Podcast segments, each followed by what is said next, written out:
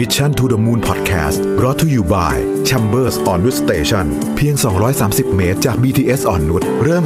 3.49 ล้าน Pre-sale 9-10 พฤศจิกายนนี้ลงทะเบียนที่ www.scasset.com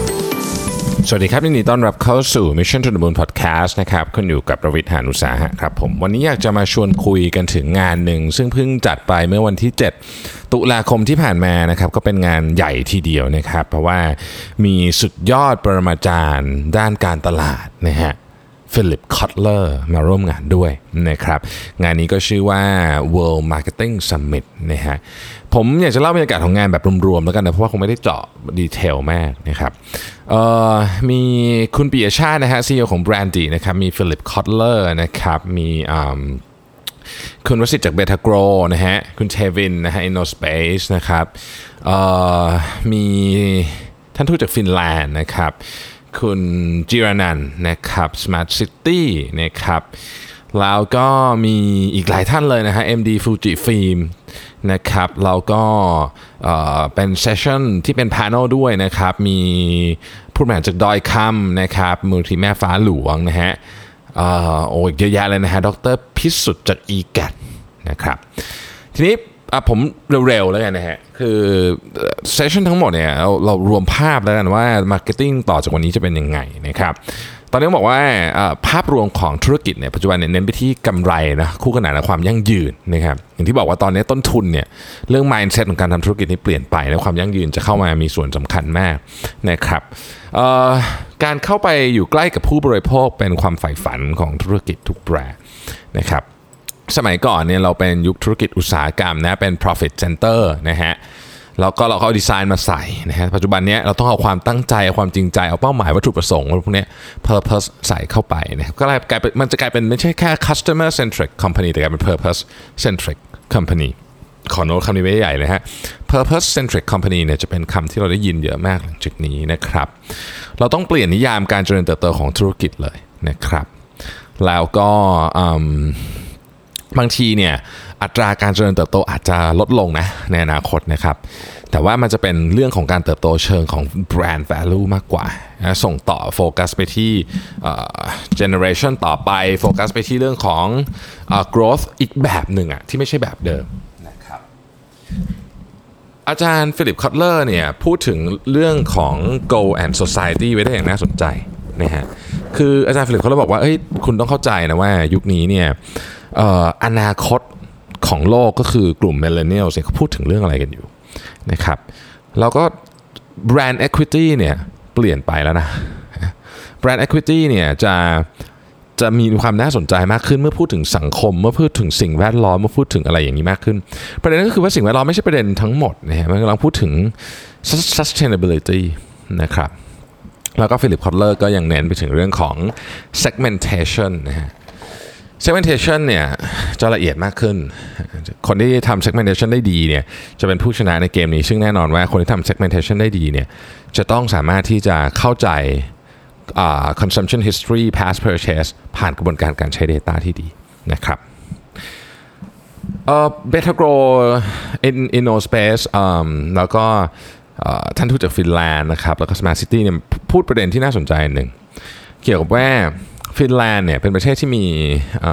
good index country นะวัดรอบด้าน environment innovation happiness index อะไรเงี้ยเขาบอกว่ามันเริ่มต้นจากการตั้งวาระทางสังคมอย่างเรื่อง climate change เพื่อให้ทุกคนเนี่ยมี vision ตรงกันทุกคนนี่คือรัฐบาลประชาชนและภาคเอกชนด้วยนะครับเพราะฉะนั้นการพูดถึงเรื่องของซึ่งมันตรงกับที่InnoSpace พูดนะฮะเรื่อง link ecosystem ระหว่าง public private academic sector พวกนี้ต้องถูกจับมารวมกันหมดพูดง่ายๆคือไม่สามารถทำงานแยกกันได้แล้วต่อไปนี้เราต้องทำงานร่วมกันนะครับอีกหน่อยเนี่ยคนจะมีความซับซ้อนในการซื้อของมากขึ้นนะครับเราจะได้ยิน index แปลกๆเช่น BWI นะฮะ Better World Index อะไรแบบนี้นะครับอีกท่านหนึ่งที่น่าสนใจคือ FUJIFILM ซึ่ง transform ตัวเองมาจากการขายพวกอุปกรณ์กล้องนี่นะฮะมาเป็นแบบนี้วันนี้ที่เป็นทั้ง medical grade film ทั้งทำเรื่องธุรกิจเครื่องสำอางก็ทำนะฮะสิ่งที่ MD ของ FUJIFILM บอกคือว่าเรามี never stop spirit นะเปลี่ยนแปลงการดำเนินธุรกิจจากไอ้ที่เดิมมาเนี่ยเป็น healthcare แล้วก็ material solution นะครับ ต่อไปต่อยอดไปเป็นแบบdiagnose synapse นะฮะทำรูป 3D สแกนภายในไปดูเป็นเรื่องของเครื่องมือแพทย์ไปเลยนะครับดังนั้นในสิ่งที่ฟูจิทำก็คือว่า response to change นะครับ predict แล้วก็ create change คือตอบสนองต่อการเปลี่ยนแปลงแล้วก็ทำนายการเปลี่ยนแปลงแล้วก็จนมาสร้างการเปลี่ยนแปลงใหม่ๆเองนะครับเคสของ Betagro ก็น่าสนใจนะฮะ Betagro บอกว่า purpose ของมนุษย์เนี่ยคือการมีชีวิตที่ดีขึ้นมีอาหารที่ดีขึ้นมีคุณภาพของอาหารที่ดีขึ้นและมีราคาที่เป็นธรรมนะครับเบทาโกรเป็นองค์กรที่นำความหวังมารวมกับความเชื่อนะวางผลลัพธ์ที่ยั่งยืนเป็นเบทาโกร DNA ให้ความสำคัญกับการดำรงอยู่ของคนในองค์กรคู่ค้าลูกค้าสังคมเข้าใจว่าอาหารที่ดีเป็นยังไงนะครับเบทาโกรบอกว่าให้ความสำคัญกับเรื่อง people profit planet เราได้ยิน3คำนี้เยอะ 3P people profit planet นะครับมากกว่าเรื่องแค่เป็น CSR แต่มันเป็น business เป็น core ของ business ไปแล้วนะฮะตัวอย่างก็พูดถึงตัวอย่างหมู SPL ซึ่งหลายท่านก็น่าจะเป็นลูกค้าของหมู SPL อยู่เนี่ยนะครับก็บอกว่าเอาล่ะเรา position แพงกว่าสูงกว่านะฮะเป็นหมูที่ไม่ใช้ยาปฏิชีวนะปลอดโรคนะครับซึ่งมันไม่ใช่แค่การส่งต่อผลิตภัณฑ์แต่มันคือการส่งต่อวิถีชีวิตด้วยยกตัวอย่างเช่นหมู SPL เนี่ยถูกนำไปใช้กับร้านเจจงจนเปลี่ยนวงจรการทำธุรกิจนะฮะเจ๊จงก็เป็นหนึ่งในเคสที่ success มากในแง่ของการธุรกิจ SME ที่เราเห็นกันอยู่บ่อยๆนะฮะเคสของดอยคำและดอยตุงก็น่าสนใจนะครับทั้งสองเคสนี้เนี่ยบอกว่าinclusive คือคำที่สำคัญนะฮะการเกื้อกูลเพื่อสาธารณชนไปด้วยกันต้องไปด้วยกันนะครับต้องมองว่ากินดีอยู่ดีในทุกฝ่ายนะฮะดอยคำเป็นธุรกิจมหาชนมุ่งหวังกำไรเพื่อมาพัฒนาต่อยอดในเรื่องชุมชนคุณภาพสุขภาพมหาชนในภาพแบบนั้นนะฮะเป็นการตลาดอีกรูปแบบหนึ่งนะครับซึ่งเขาเชื่อเลยว่าลูกค้าจ่ายเงินเพื่อ greater impact นะฮะมี purpose ที่ชัดเจนจุดยืนของดอยคำเนี่ยต้องกลับไปที่สังคมนะครับชวนดอยตุงเป็นมูลนิธิเริ่มจากพระราชดำรินะครับพัฒนาคนให้มีงานมีเงินมีการศึกษานะเรื่องคนเนี่ยเพิ่มทักษะเพื่อการพัฒนาที่ยั่งยืนนะครับงานกาแฟทอผ้า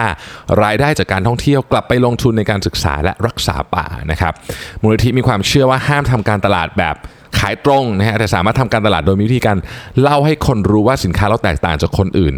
ยังไงนะครับโดยแสดงเห็นถึงคุณภาพเชื่อมโยงกับโลกของดอยตุงเช่นเส้นใยทอมือวัตถุดิบจากธรรมชาติออกแบบโดยไม่ทิ้งเศษผ้าอะไรแบบนี้เป็นต้นนะครับแล้วก็มีแบรนด์ collaboration กับอย่างหลายๆแบรนด์เลยนะฮะ Converse IKEA Muji JAL เป็นต้นนะครับพูดถึง e-gat นะฮะโครงสร้างหลักของพลังงานไทยเนี่ยนะครับก็บอกว่าตอนนี้เนี่ยทุกภาคส่วนเนี่ยกำลังช่วยกันทำเรื่องของ well-being นะฮะสร้าง public awareness นะครับจนทำให้คนเนี่ยเกิดการเปลี่ยนแปลงพฤติกรรมนะครับทุกเซกเตอร์เลยนะ government มีทั้ง government ทั้งเอกชนอะไรต่างๆพวกนี้นะครับแต่ว่าเรายังขาด implementation อีกเยอะนะฮะเพราะฉะนั้น growth ของธุรกิจในยุคใหม่เนี่ยมันจะเป็นเรื่องของการ balance ระหว่าง environmental การ balance ระหว่าง business profit ต่างๆเหล่านี้นะครับ wrap up งานทั้งหมดนะฮะ 3P นะ People Profit Planet ต้อง balance ความหมายของการทำธุรกิจกำลังจะเปลี่ยนไปไม่เหมือนเดิมอีกต่อไปเพราะฉะนั้นเราต้องเข้าใจเราต้องคิดใหม่